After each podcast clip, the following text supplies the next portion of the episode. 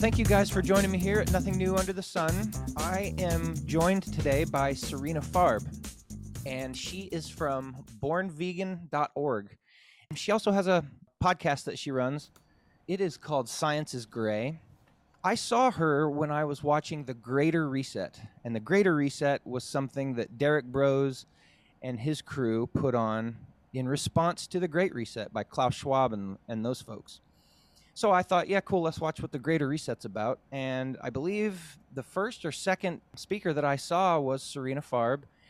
And as far as I'm concerned, she got up and knocked a home run right out of the park with her presentation on veganism and why veganism and just the fact that we need to make a conscious shift in our diet and how we carry ourselves on this planet and I was really moved by what she said. So I reached out to her and she reached back. And so here we are on this interview. I'm going to let her talk about who she is a little bit more. Then maybe we're going to get into what veganism is and how some of us with not the best diet in the world could possibly switch over to a vegan diet without feeling like we got to pull our hair out. So, thank you for joining me here, Sarina. Please feel free to elaborate on your bio a little bit there. Well, thank you so much for having me on. I'm really excited to talk to you and your listeners about veganism today.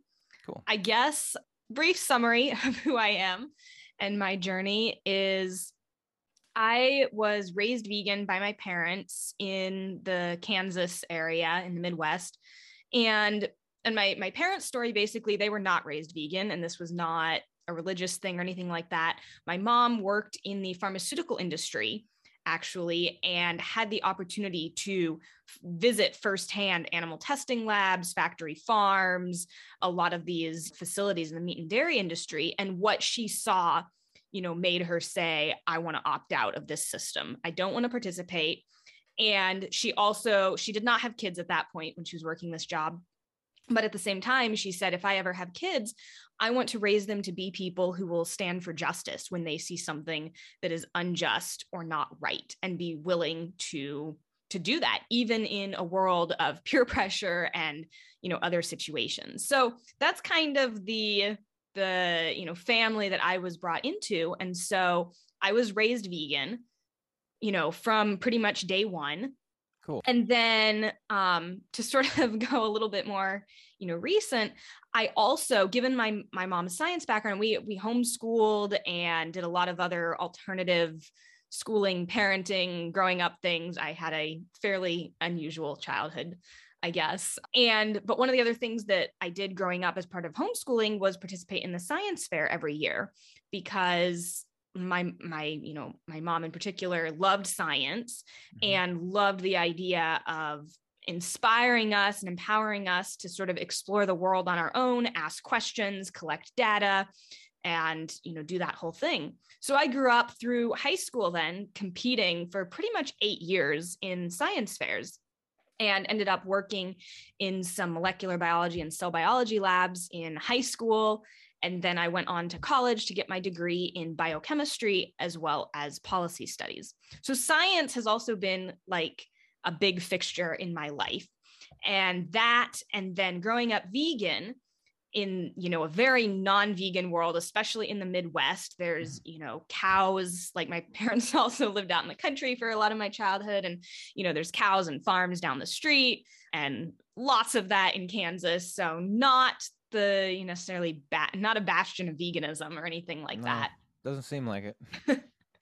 and so kind of combining that, I feel like really gave me some some critical thinking skills and kind of taught me to be willing to stand for justice even when other people around me are doing things differently to be willing to take that risk of speaking out for what I care about and thinking critically about our natural world, about health, about um, you know, our agriculture and food systems and everything related to that. So that's kind of, you know, more or less what brought me here um, to where I am today. I've tried a lot of different things. And after getting my degree in biochemistry, I kind, for a lot of reasons, I ended up leaving the science world, you know, in the academia realm mm-hmm. and have sort of focused more now on education. I consider myself a vegan educator. So I speak, I write, I create videos and content, research things, um, really with the goal of empowering people to think critically for themselves and to bring their actions into alignment with their values. That's fantastic. You know, and I, to go on with that, do you know much about natural law? A little bit, not okay. a lot. because it's funny, it's what you said just then is to bring your actions into alignment. And the idea is with natural law is to understand that any the, there's there's one rule, okay, and and it boils ultimately down to don't steal. Hmm. Now I'm jumping way ahead, but there's transgressions that one can commit or or um, create against another sentient being. And if you're going to say don't steal, really that just boils down to to um, a principle of non-aggression, a do no harm principle. And the opposite principle of that would be self-defense. So and a lot of religions leave that out. So you have do no harm, take no shit. And so that's really what natural law is. And so ultimately, but that that that spans beyond human beings, that spans any any being and your surroundings and the the earth that you live with. And so to be in alignment with with that with with morals, with truly doing no harm and whenever possible because sometimes certain situations call for you just quite can't do exactly the amount of the least amount of harm that you want, but you mm-hmm. travel the path of least amount of harm. So I love I just that. Liked, I, I liked what, yeah, and I liked what you said about getting your your actions in alignment with. What did you say? You said actions in alignment with bringing your actions into alignment with your values. With your values, right? And that's exactly right. And if we can learn natural law and understand that our values should be truly just boiled down to two principles of do no harm and and defend yourself when when mm-hmm. confronted and that's the basis for true living on this planet in harmony and so that goes with not slaughtering animals not deciding hey i can take that life now because i'm hungry mm-hmm. that's that's that's against free will that's you imposing your will on someone else's free will i have heard it said that animals are people they just aren't quite as advanced as we are i prefer the what I've adopted for myself is if it has a face and a heart, I'm I'm not going to eat it. I mm-hmm. just I just don't want to eat it. I mean, I wouldn't eat my dog. I wouldn't eat my cat. Absolutely. I mean, and that's why I I like to frame it as you know empowering people to bring their actions into alignment with their values because the reality is I think the vast majority of people, especially here in the United States, already agree with veganism. Like it's not this radical thing. Right. It's the idea of saying, like, yeah, if you wouldn't eat your cat or dog and you wouldn't want them to be unnecessarily harmed or killed, you know, I think most people think that about animals. Like most people already agree with the statement, it's wrong to hurt animals unnecessarily. Mm-hmm. And most people already agree with that they're just not living in alignment with it they're they're treating their dogs and cats that way or the animals that they have a connection with and then viewing animals like cows pigs and chickens in a different light or not even thinking about it. I think a mm. lot of people they go to the store, they buy a package that's wrapped up in plastic. It doesn't look anything like an individual, it doesn't look like a living breathing animal and they don't think about it. And so I'm asking people to think about that and ask yourself if you already agree that you don't want to see animals unnecessarily harmed, suffering, exploited, or killed, then you essentially already agree with veganism and start bringing your daily actions and choices into alignment with that. Yep. And that's the hard part. People don't want to. It's, oh, you mean I have to change? Uh, yeah, that's that's called hard work and and that's what shadow work ultimately is in the spiritual realm you know i've i've gotten sober in the past i am sober for three years and six months now and that work that's required to not just stop drinking, but once you've stopped drinking, it's all of what is inside here that is wounded and wrong and broken that needs to be dealt with. Mm-hmm. And that's on a smaller scale what people have to deal with uh, with their diet because you, you realize that you truly are acting inharmoniously with nature. And it requires a massive change and, a, and an acceptance that you were wrong I think that's the biggest part where people can't quite get their heads around it. They go, "Yeah, it's a good idea and it's a good concept, but I, I mean, I'm not wrong doing this. This is okay. I, I hear what you're saying, and yeah, animals, etc. But then they laugh off the idea. Well, of course, I wouldn't eat my dog, but but a cow, and they they really think of it that way. Mm-hmm. And we've just mm-hmm. been conditioned to think of it that way. And, Absolutely. Um, and what happens is we need to hear it more. So the more people like you and I talk about it and present it, in a way that no, it's you're wrong. You really are wrong about that, and and it is okay to tell people when they're wrong. and uh, about eating animals, I we're you're wrong. We have figured out a way on this planet to survive completely, and in fact, bodybuilder style sur- survive on, on plants. So that yeah. means when we eat animals, it's for convenience and it's for appetite. And it's beyond that, it's ultimately for laziness, for lack of willing to change. And Absolutely. so so I kind of condemn it, you know. I mean, I'm not going to be a militant vegan and I'm not going to yell at people and I'm, you know, do all that, but in my mind and and where I feel about it now, a, a big part of that was watching the movie Earthlings. I mean, that mm-hmm. just put a sta- that stabbed me right in the heart, and I was like, "Yeah, I don't know if I'll ever eat meat again." Now, uh, that took three days for me to stop feeling bad about, and uh, it definitely made an impact. And I've changed I don't think I've eaten meat since then. I've still got some tuna fish in the pantry downstairs that I keep looking at, and I'm like, well, and and I had already built my diet up to around a way of protein shakes and supplementation, and mostly not eating food anyway. Um, okay. Um, so that when it came for me to realize, oh, it's just I don't want to eat meat anymore. Not a big, not a big change for me to kind of follow through. Whereas other people, it's like, you mean I got to stop eating Taco Bell? you mean I got to stop eating the cookies in the aisle? All that stuff. So it's a big process. How do you recommend people maybe start from that sea of crap food that most of us live in to, to start getting out? What's your recommendation on pulling out of that?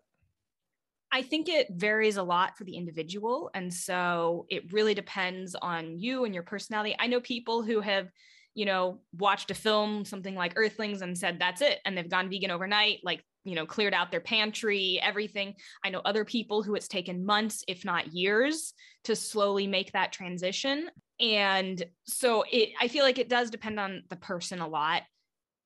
But for me, I guess the the number one thing I'd say is making sure, first of all, that you are sort of doing this not not that there's wrong reasons to eat plants like I think eating plants is always better. Mm. But I think it really helps if you are grounded in the ethics. If you watch a film like Earthlings, if you meet an animal that's been rescued at a sanctuary, if you realize that this isn't as much as it does impact your choices and actions and, and life, it's not really about you. This is about giving the most basic of respect to other beings and i mm-hmm. think when you when you shift the focus off of yourself onto who who is being eaten or who you would choose to harm or not that really makes it a lot simpler to to start making that that change but then practically speaking the biggest suggestion i make in terms of like actually shifting your diet is don't think about what you're eliminating so much as what you're adding in Right. So, and this is for, you know, even if you're already vegan, but eating a junk food diet and want to start, you know, eating a lot healthier. Either way, I think it's really a good practice to say, like, okay, I'm going to make a goal of adding in, you know, a serving of greens every day. Like maybe you're not eating any salad or spinach or kale. So find a way to add a serving of greens in every day. Then see if you can add some more in. Then say, you know, let me swap out my dairy coffee creamer for a non dairy one. Let me, you know, I think. And, and exploring, trying to seek out new recipes, new restaurants. And if you focus, especially just from a health perspective, if you focus on adding in all of the necessary things to thrive on a plant based diet, um, and there's, you know, Dr. Michael Greger has something called the Daily Dozen, and he has an app for this. And i think that's a super helpful perspective where you know he basically says you need this many servings of beans veggies fruits nuts and seeds seaweeds like all these different foods. And for a lot of people if you just try to eat all of the things he suggests you're not going to have any room left to eat junk food. Like that's going to fill you up. Yeah. And so that it'll just kind of over time crowd out the animal products crowd out the the junk food if you're focusing on expanding what you eat trying new recipes trying new foods buying new vegetables you know adding these things in. I think practically speaking that's a really good way to go about it. Yeah now okay because i don't really know and i uh is vegan what is vegan? And what is plant-based yeah. So vegan is not a diet. And that is definitely something that a lot of people are very confused about. And the media and plenty of vegan groups themselves do not help this. There's a lot of people throwing the term around improperly, you know, and, and not the way it was really meant. But vegan was coined in 1944 and it essentially is a principle of nonviolence. It is a principle about justice and not harming and exploiting other beings. So, and right and in the, accordance with natural law, in other words, what I was talking about earlier. There It's you like go. the- I mean, yeah, it's yeah. like the guy fully knew it and he understood it, and he's like, "Wait a minute, we're terrorizing animals." Sorry to interrupt, but yeah, that's yeah, no, I exactly absolutely. I mean, that's with- that's fascinating with natural law and because I hadn't really thought about that. But yeah, basically it was it started off as the non-dairy vegetarian society in the UK. Hmm. They had a vegetarian society and people started, you know, basically asking do we really need to drink the milk of another species? Like isn't is that really vegetarian? And it was a split and so then the sort of non-dairy vegetarians left and went over and created the vegan society. And so, in some of the early documents and writings of these people, you know, they basically talk about how, and this is stuff that like a lot of even vegans today don't know and sort of have left out or ignored. But they talk about how veganism is this principle of nonviolence. It's, you know, an act of love and liberation for ourselves and for other beings. And that then this principle can be applied to diet, to clothing, to entertainment, to transportation. So it's not a diet, it's not any of these things, but a vegan diet is the result of saying, let's apply the vegan ethic and principle to what we eat. And when you do that, you see that we should eat plants and not other living beings. When you apply veganism to entertainment, you see that we don't need to confine animals in zoos or train them in circuses to perform for us when we can have acrobats and gymnasts and and people that are willingly and being paid usually to, you know, perform and do these things. We have these other forms of entertainment and we don't need to confine and exploit you know sentient animals. When you apply it to transportation we see we don't need to ride horses or have them draw you know like pulling carriages. When we apply it to science we see that we can find alternatives and we don't have to experiment on animals. So it's hmm. it's this broad ranging the practice it's not really about the practices it's about the principle inherently.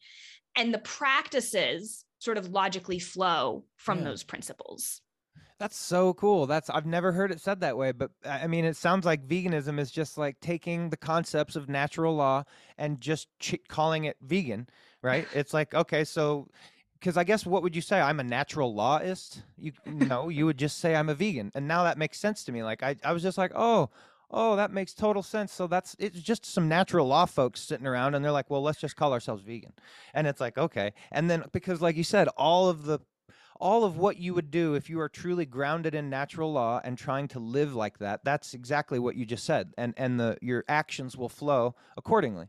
And it doesn't take a lot of time sometimes more than others to to actually think about what you're doing and go oh yeah this isn't really you know it'll it'll take some time. And for me it wasn't about a year before i really understood natural law till i realized oh yeah i can't eat meat.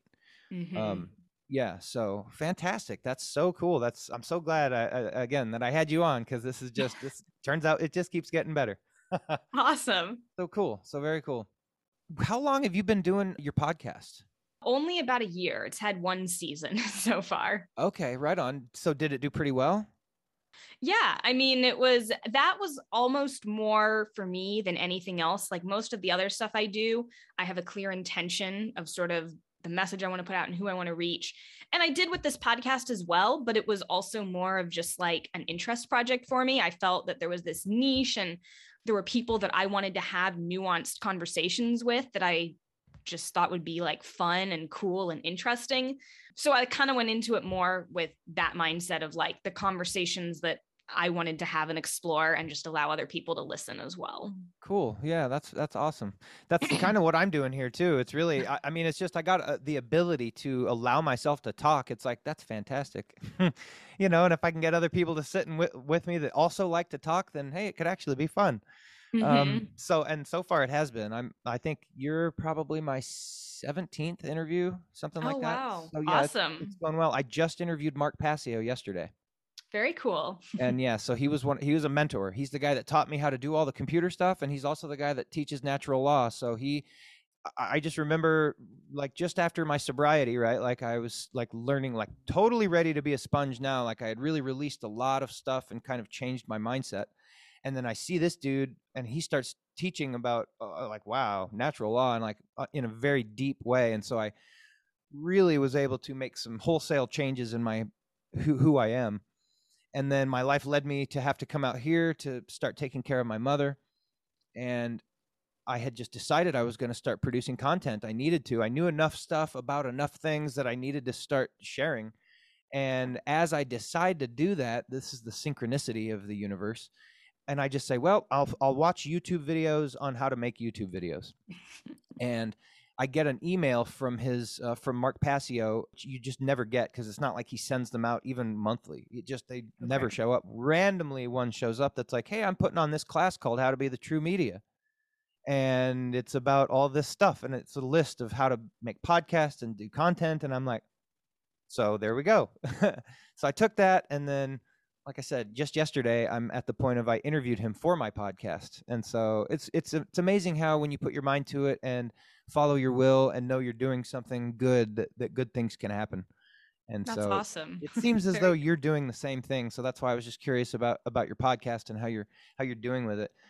I wanted to talk a little bit what we what you mentioned earlier is kind of like about what what you're putting out as far as the eating of animals and that kind of thing. It's you know the vibrations and the karma it truly does it's it's a part of our own debt that we pay to treat animals that way. And and it really and i don't know a lot of people may not think about this. If you've heard any of my podcasts i kind of bring this up every single time but there's really dark forces on this planet that that uh, and i also believe that that aren't human. They might look human but when we eat animals we've given our metaphysical consent to be eaten we've allowed mm. ourselves into that arena of beast eating beast.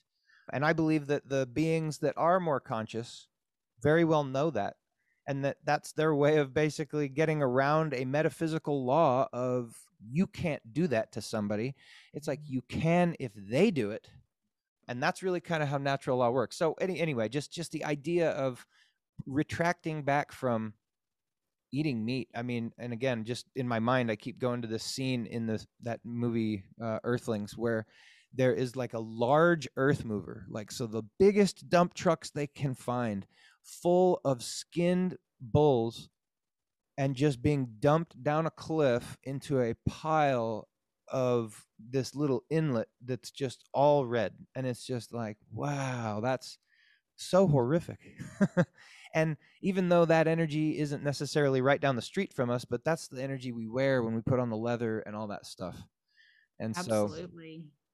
so, uh, it, yeah, the consciousness that we need to to carry with us in this in this world. So, and and again, thank you for for being a proponent for it and being so well spoken, and so that that helps us all to see it more. So.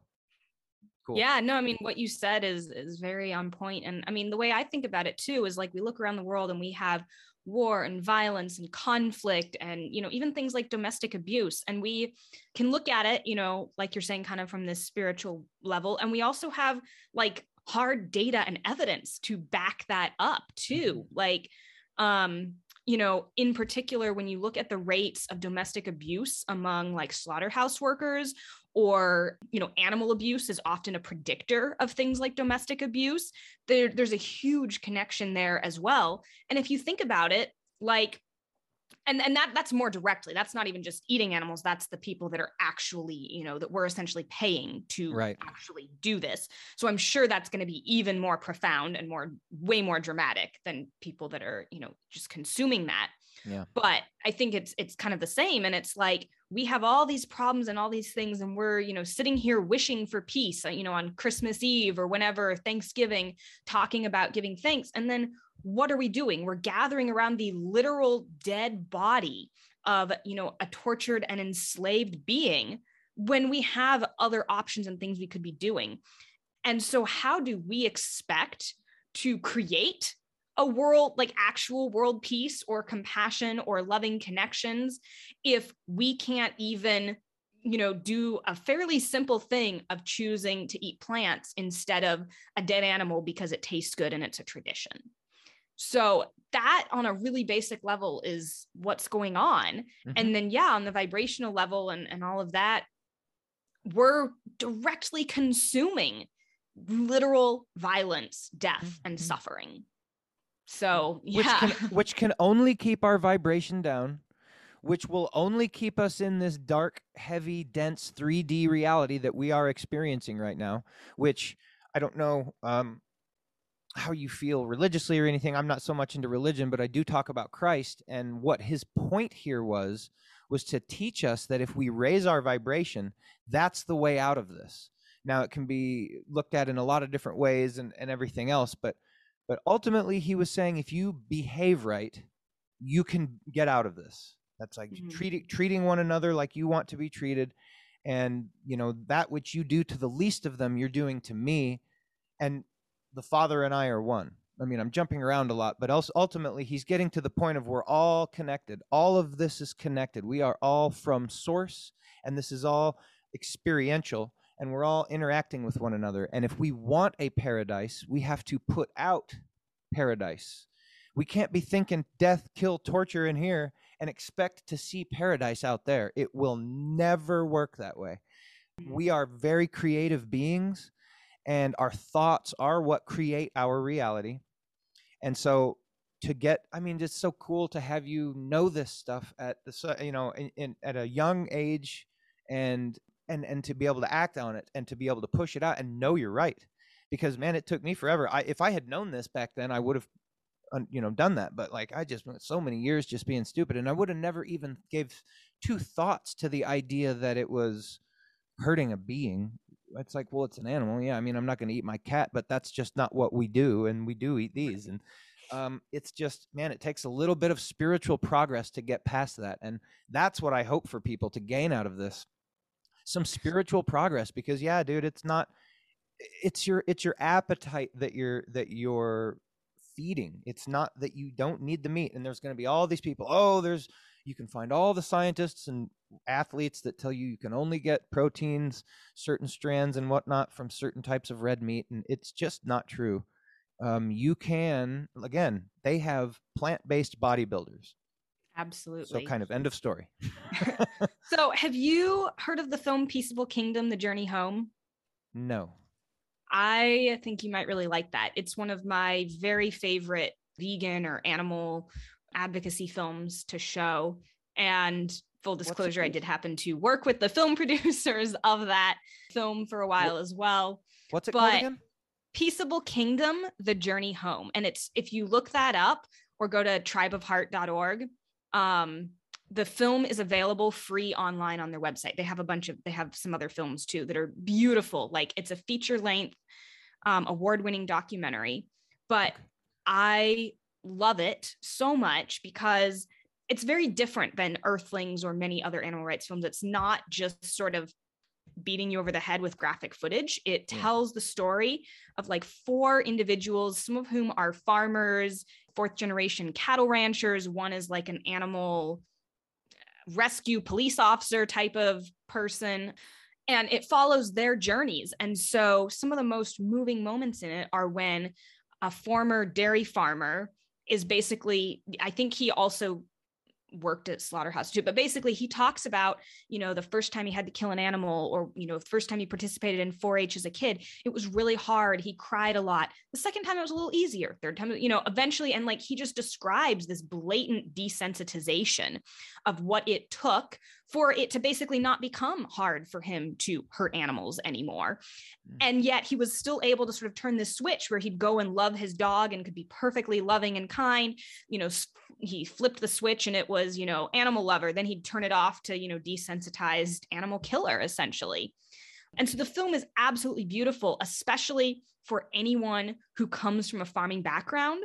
It might really, it, it's really easy for you to relate and if you've ever questioned or you know had sort of these emotions or feelings about your involvement in the system i think you know you might really relate and this is for anyone who's been in the farming industry these people might really relate to some of the individuals in this. Uh, another you know person is howard lyman. He's a fourth generation cattle rancher who you know he really believed he was feeding america grew his farm to a massive operation. It was you know doing well. Like he really believed he was doing what was right until he realized that you know some of the practices that were normal on these farms were creating mad cow disease and uh, feeding animals back to other animals, making hmm. cows, you know, cannibals essentially, and things that were absolutely obviously not natural for Atrocious. them. Atrocious.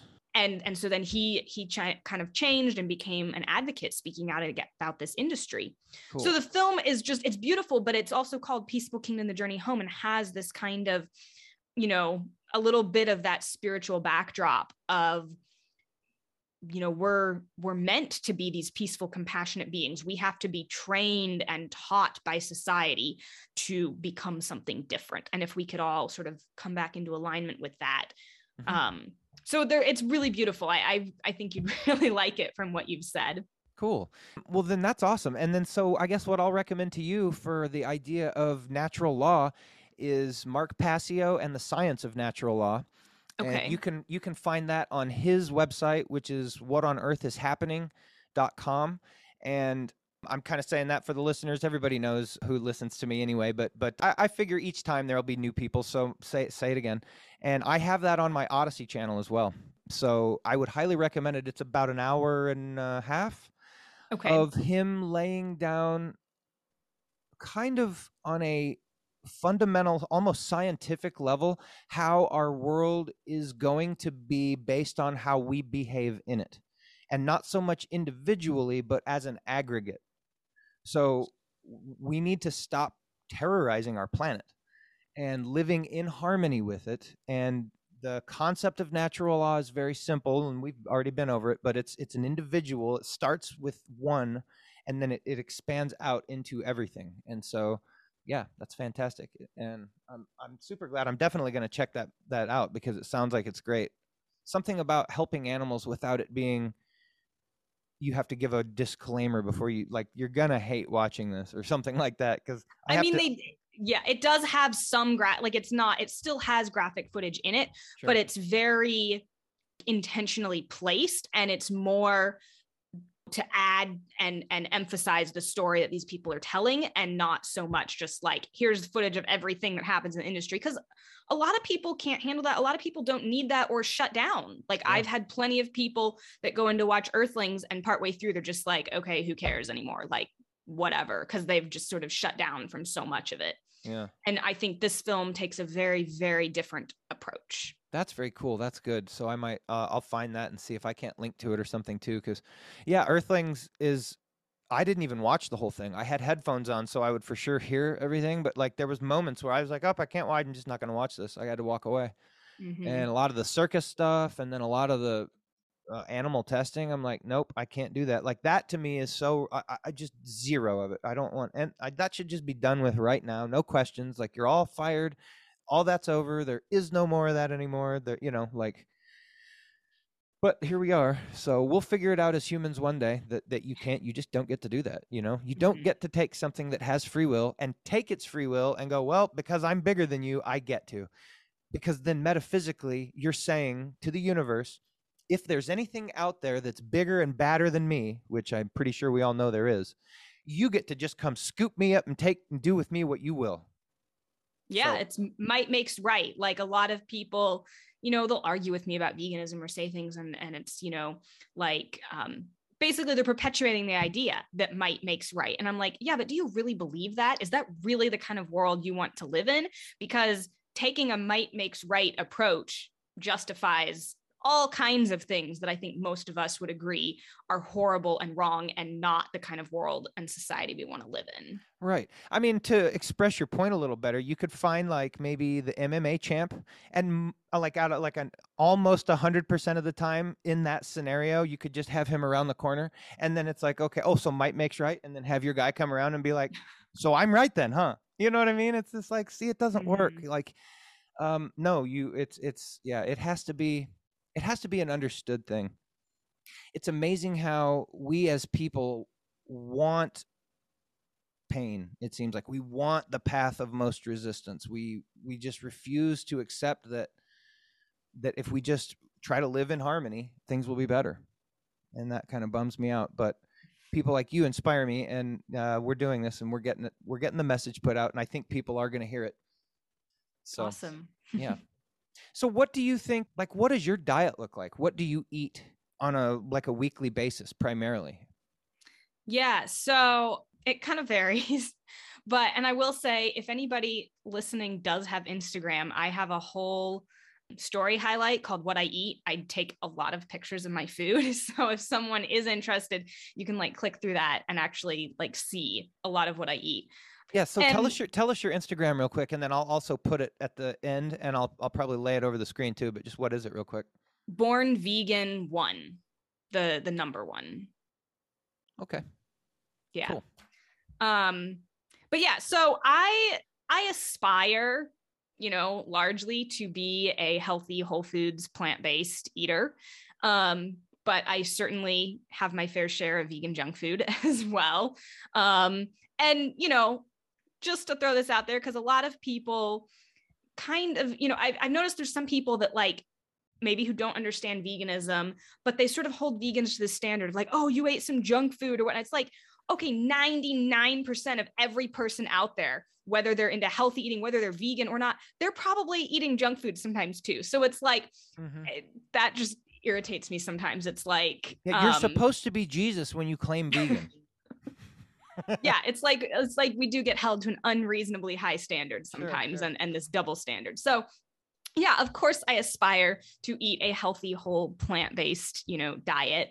And that looks like um and, and that is mostly how i cook for myself. But i also love going out to vegan restaurants and exploring those and um you know eating my fair share of vegan ice cream and things like that. But on a, a pretty regular basis and when i'm cooking for myself it's a lot of uh, i eat a lot of beans and legumes. Those are kind of the staple of my diet. So and ideally i would love to cook beans from scratch but that does take a little more time and planning to sort of soak them overnight and then cook them in a pressure cooker or something like that. Yeah. so i still where i am in my life depend a lot on canned beans but from the research I've done in the scheme of things, that is so much like, yeah, if you want to cook from scratch, that's great. But eating beans is so beneficial that even if you have to buy cans and eat them, um, and there's organic canned beans and things like that, Sure. it's still hugely beneficial. Um, so I like stock my pantry with canned beans. I cook my lentils from scratch usually because you don't have to soak them overnight. But chickpeas, kidney beans, um, black beans, pinto beans, white beans, like I really, I've got it all. Um, so I eat a lot of beans and greens. So that's like I'll saute some garlic in vegetable broth and then throw in a can of white beans and then a bunch of chopped kale with a little bit of soy sauce and nutritional yeast for flavoring uh, and put that you know on quinoa or rice um, i have a lot of meals like that um, chickpeas and pasta sauce with pasta um, or and and throw in zucchini and roasted red peppers i make a lot of like lentil curries vegetable curries. Um, when I'm really lazy, I'll open a can of beans and eat them plain, or like beans and salsa, maybe some frozen corn added in, and some, you know, tortilla chips or something like that. Um, I it's quite varied. Um, I really do mix it up a lot. Uh, last night, night before, I made like a, a sweet potato, um, West African stew. It was like sweet potatoes, spinach, uh, with like a peanut sauce, peanut Oh, nice. like curry. Um, I I do a lot of like stir fries, um, you know, like Chinese style stir fries, things like that. Um, I'm all over the place, but but lots of like veggies, greens, uh, rice and quinoa are my go-to grains, and then um, you know, uh, lentils, beans, all of that. Sure. So, um, yeah, as far as junk food, like what kind of junk food do you eat? Like stuff that's not good for you that like you still are like, well, because I do too, right? And so, like, what's the Mhm. least bad for you junk food, I guess? Because I would assume that's what you would Mm. pick out, right? You're not going straight for like, well, Reese's peanut butter cups. Here we go. You know what I mean? Like, so what's your like least bad junk food?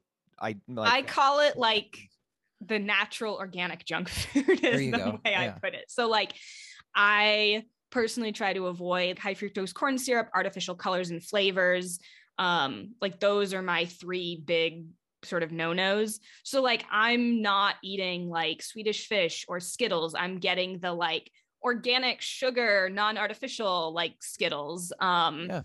they're still sugar. I mean, like the the worst parts of like it, it's still junk food because it's you know sugar and, yeah. and and stuff like that.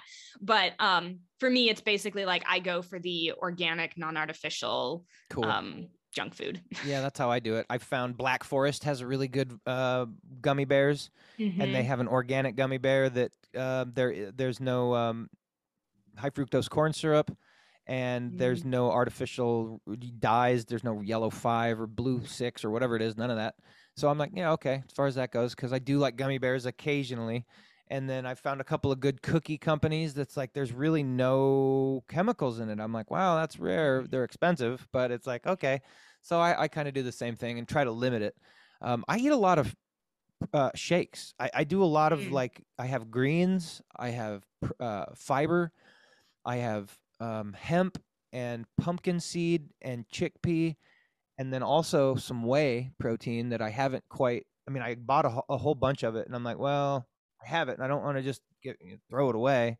So I'm kind of um, I, I still use my whey protein, I guess, Mm. um, until uh, Whey's until, kind of toxic. yeah, I'm wondering. Well, I have it's. It comes from one of the better. I would like to know why you say so. Um, but Mhm. but it came from a from a. It's a non-GMO, uh, grain grass-fed, and all organic and no hormones and any of that added. So, um, but why why is the uh, whey protein toxic beyond that?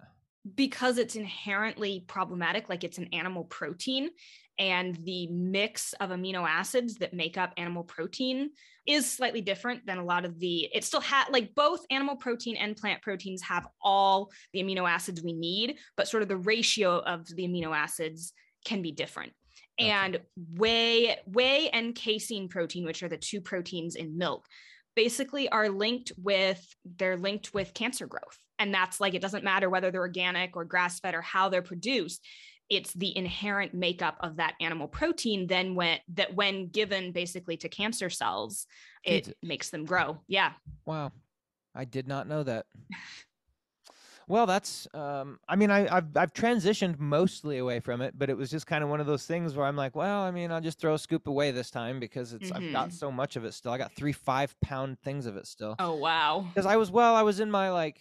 This was about a year ago, and I was like, "Oh, the world's gonna shut down at the beginning of 22, and it's all the grid's going down." And I mean, dude, that may still happen, but like at that point, I was like, "I'm gonna have everything, you know. I'm not gonna be Mhm. left wanting."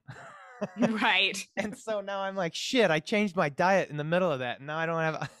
so I'm sure I can find somebody to give some really high quality uh, whey and casein protein to. But um, I, I, yeah. I have, I have, I think switched over on that. So yeah, I was just curious. I figured you'd know.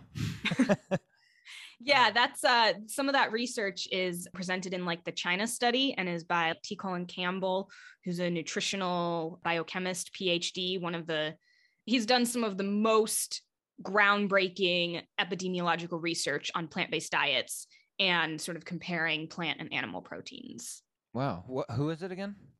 dr t colin campbell and his book is the china study it's one of the longest running epidemiological studies we've ever done, like looking at diet and nutrition. And I think it was Oxford, Beijing, and Cornell, like a joint study between those three universities. He he's at Cornell University. He's retired now. He's you know 88, but still speaking. Like he speaks regularly and is continuing to like write and publish papers. He's just not teaching wow. at Cornell anymore. Wow, that's really cool. So that's a that's a good one to look into. I imagine the China study is that does that absolutely. book kind of put together a lot of his research and findings? Yes, wow. absolutely. And um, what was and his yeah, name again? I, I, T. Colin Campbell.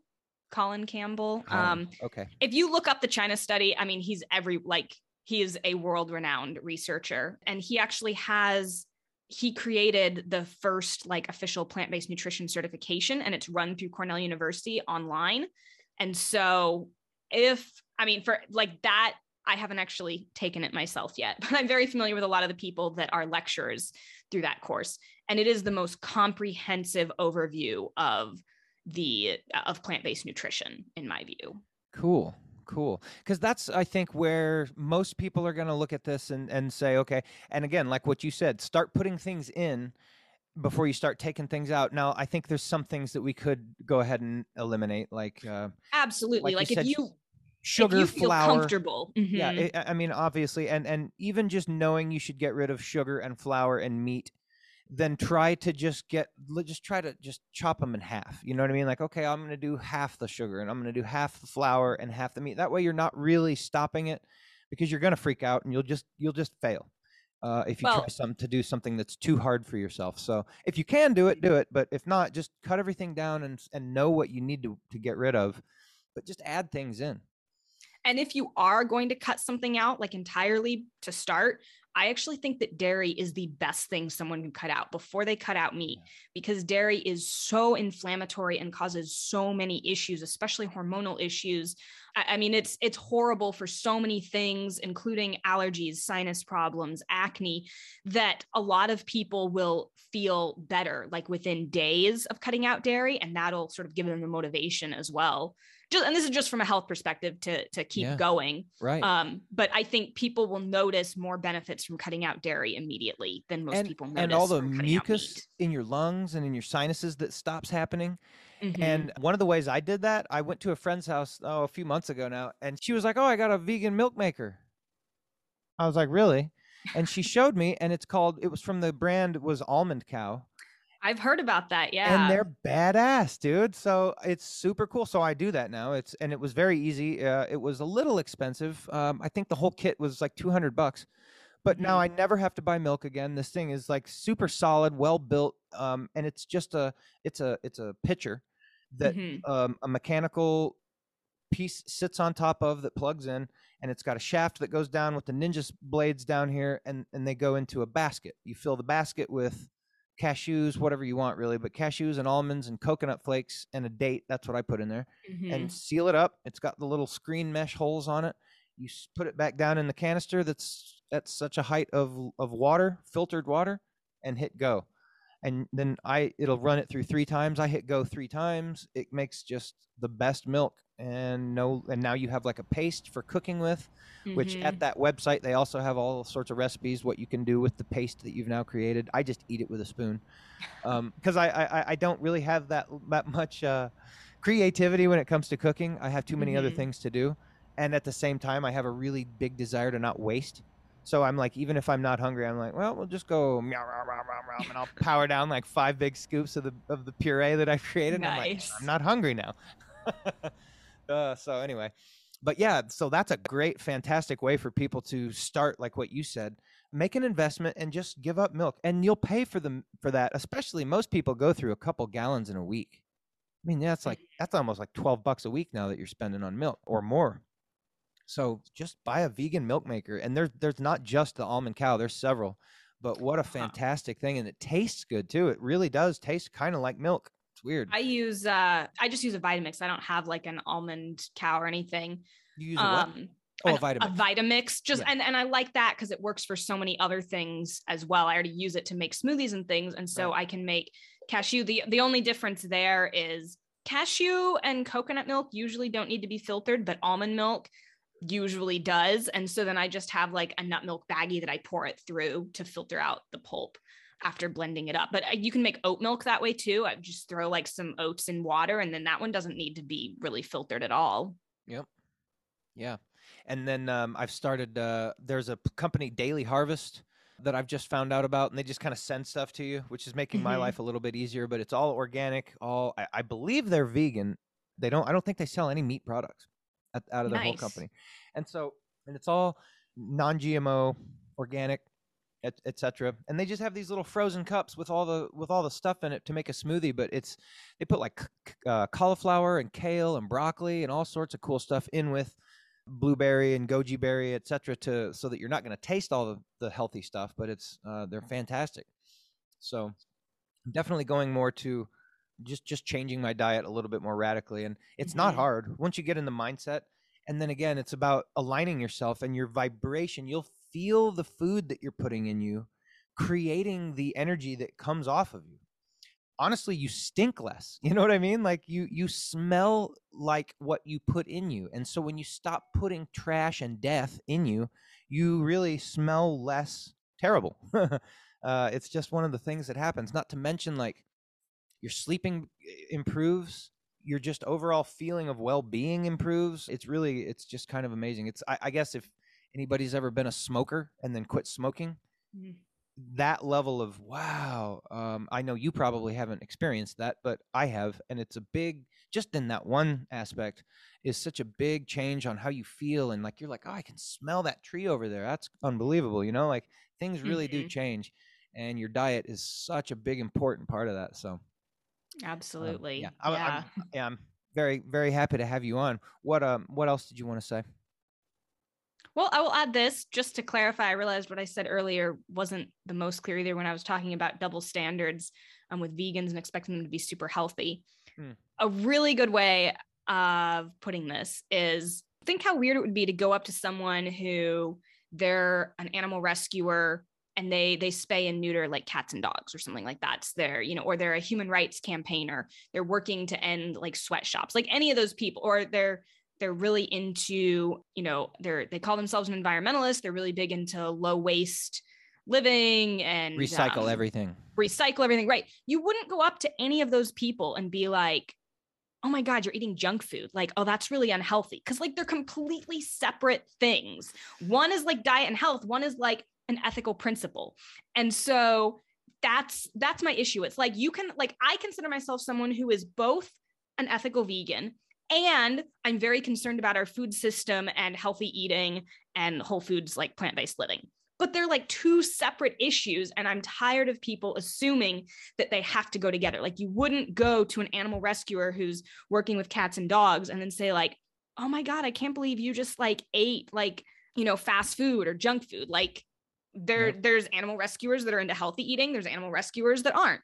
There's human rights campaigners that also personally work out and are really into healthy eating and some that aren't right? And so that's how i'd put it. They're, they're two separate things. So sort of bother me per se when there are people who are like ethical vegans who are huge junk food vegans eating you know the impossible whopper at Yeah. burger king. Personally i don't want to do that and i have critiques and issues of that but it's like one is about animal rights and then you can also care about our food system and the fast food industry and all these other things.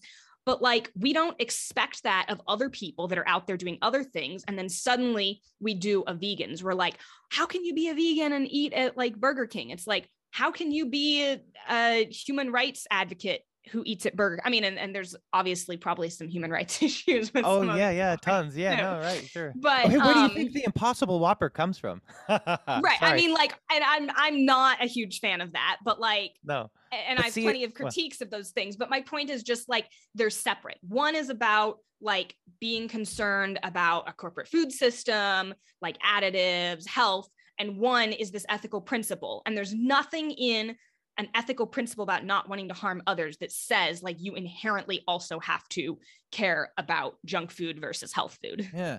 So you've just given me the title in this rant that you just did. It, gave me the title for this episode, and it's going to be "Veganism is a lifestyle, not a diet."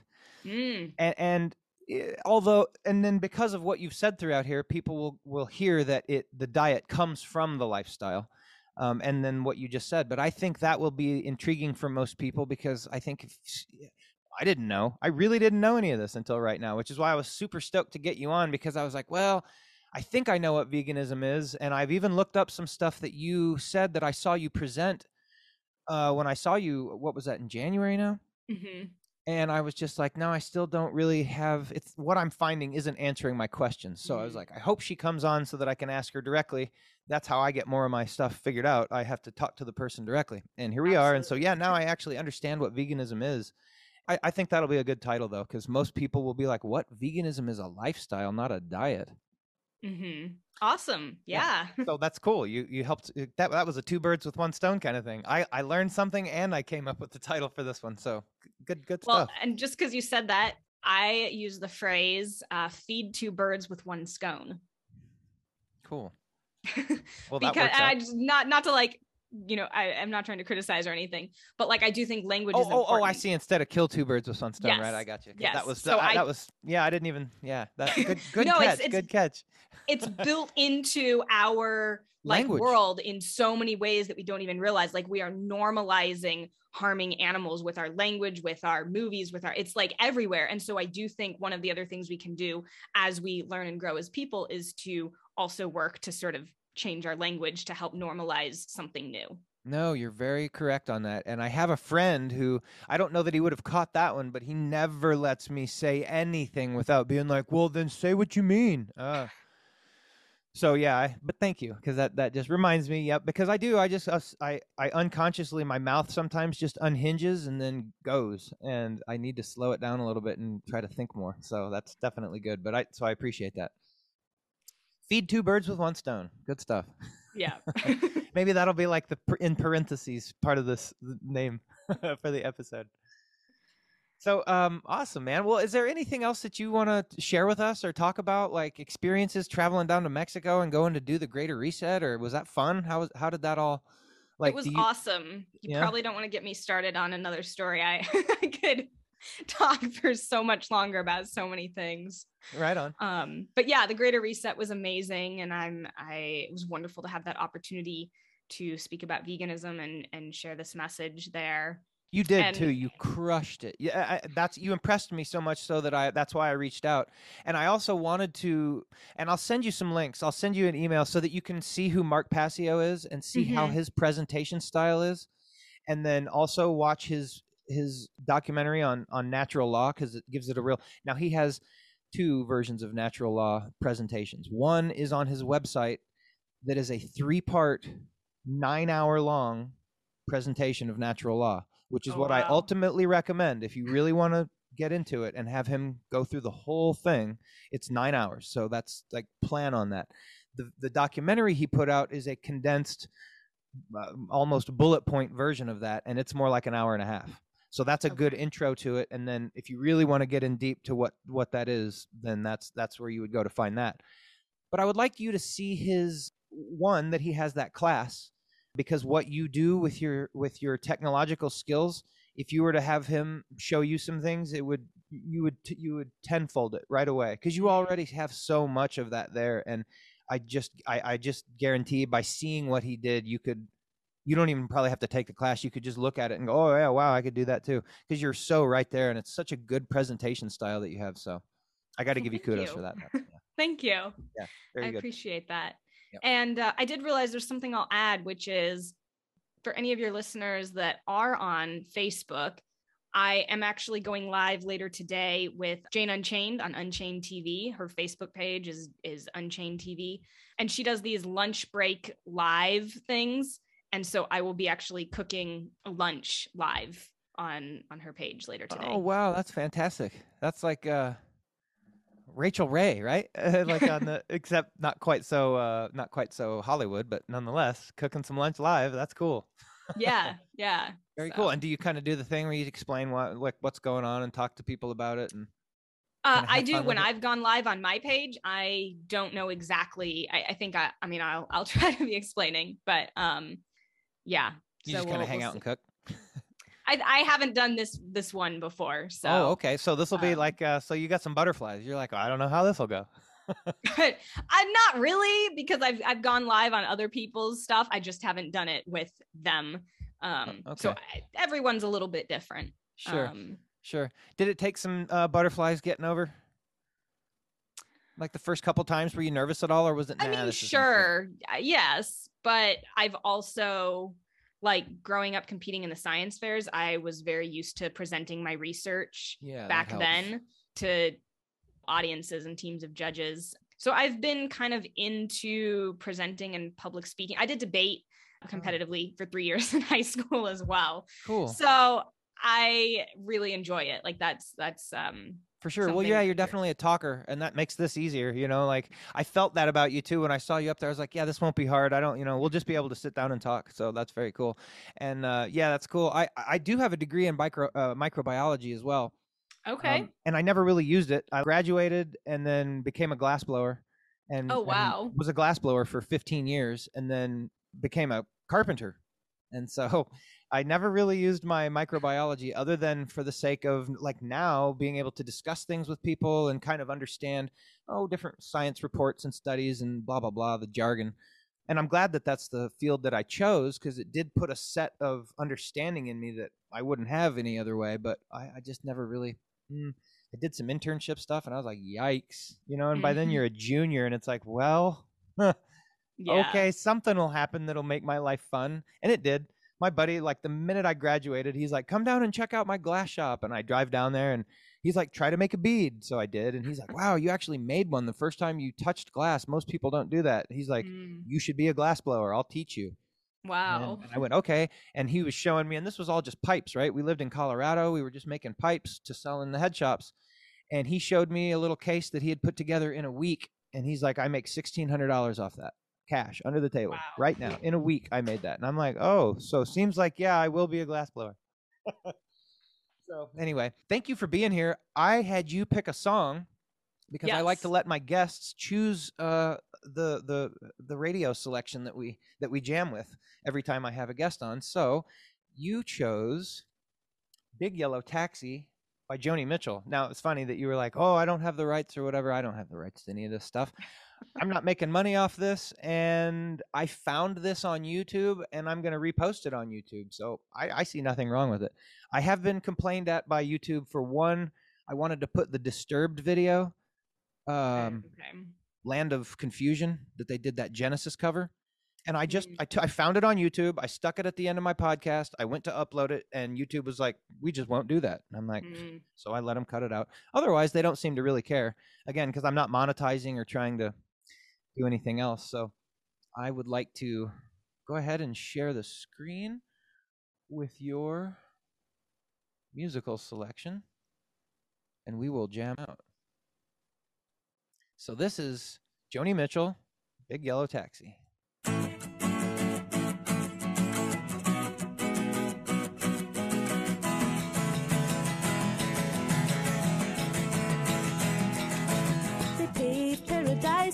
Up a parking lot with a pink hotel, a boutique, and a swinging hot spot. Don't it always seem to go that you don't know what you've got till it's gone? They paved paradise, put up a parking lot.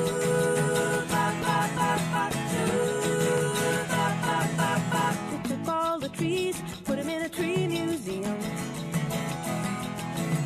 Charged the people a dollar and a half just to see them.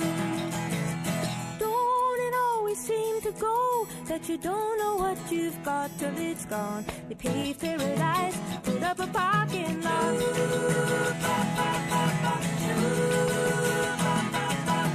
Hey, farmer, farmer, put away the DDT now. Give me spots on my apples, or leave me the birds and the bees.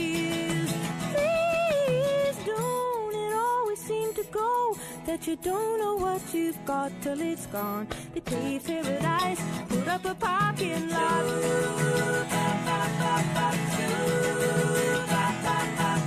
Late last night, I heard the screen door slam. And a big yellow taxi took away my old man.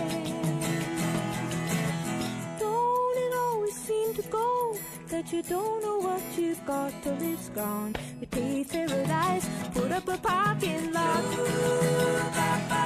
I said, don't it always seem to go that you don't know what you've got till it's gone. They paved paradise, put up a parking lot. They paved paradise, put up a parking lot. They Put up a parking lot.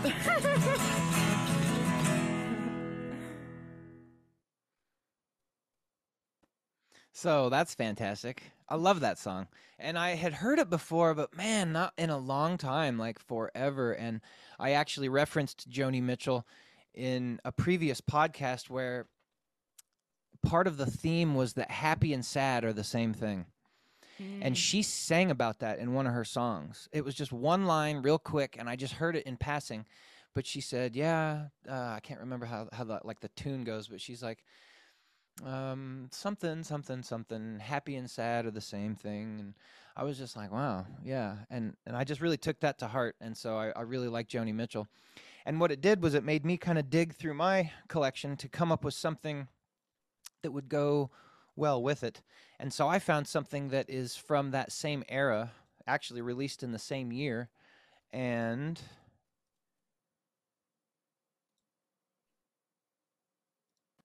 it is Pink Floyd's Atom Mm. Heart Mother, Summer of 68. How ironic there's a cow. yeah.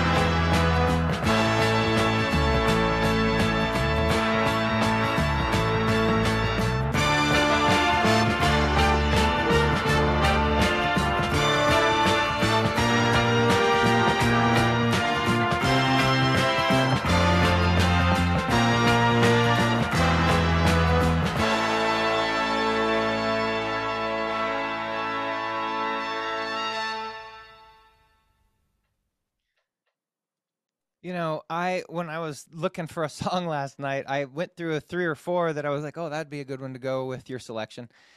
And then I, you know, I'm just cruising through A, B, C, D, got down to the P's, and I was like Pink Floyd, and then I went, "Oh yeah, Atom Heart Mother," because I was trying to keep it in that that same vein of Joni Mitchell and that same kind of feel. And then I went, "Yeah, Floyd, there, yeah, yeah." And then I, I, I, I, clicked on it, and I'm like, "And it's a cow." I was like, "That's perfect. That's the one we're doing." so it was meant to be. so plus that's just an awesome song too. So anyway, well, uh, thank you so much for joining me, Sarina. If there's anything else you would like to say before we part, as far as maybe where people can find you, what you would like them to tune in and check you out to do and see and, and follow you at. Yeah, so I have a website that's bornvegan.org. And if you sign up for my email list, which I don't send super regular emails, um, you do get to download a free vegan living guide. And it has like seven or eight practical tips for actually going and staying vegan um, with a bunch of my favorite resources, books, movies, recipes, all of that. And then it actually has a recipe um, of my own creation in it as well. So that's free. If you sign up, you can download that. Um, and that's a great resource to get started. And then, and that's at bornvegan.org. And that's where you can find links to pretty much all my work wherever it is my articles, my blog, um, my podcast, my YouTube channel, my Instagram. And if you go on any platform and search Born Vegan or Sarina Farb, you'll be able to find me. Fantastic. Well, that is awesome, and um, I do have that download, and so I will um, I will show that while you are talking about it, and that way Awesome. people can get an idea. And um, I'm sure that people will go there and check you out. And thank you so much for imparting your wisdom on us because I I learned I really did, and I was so stoked to do this one because I knew I would. And now I am wiser for the wear, and I can go out into the world and share my knowledge that I gained from you. So thank you so much for being on my show. Awesome. Thank you for listening and having me on. Yeah. And um, I like to leave my listeners with be true to yourselves and always live a life devoted to truth. Thank you. Thank you.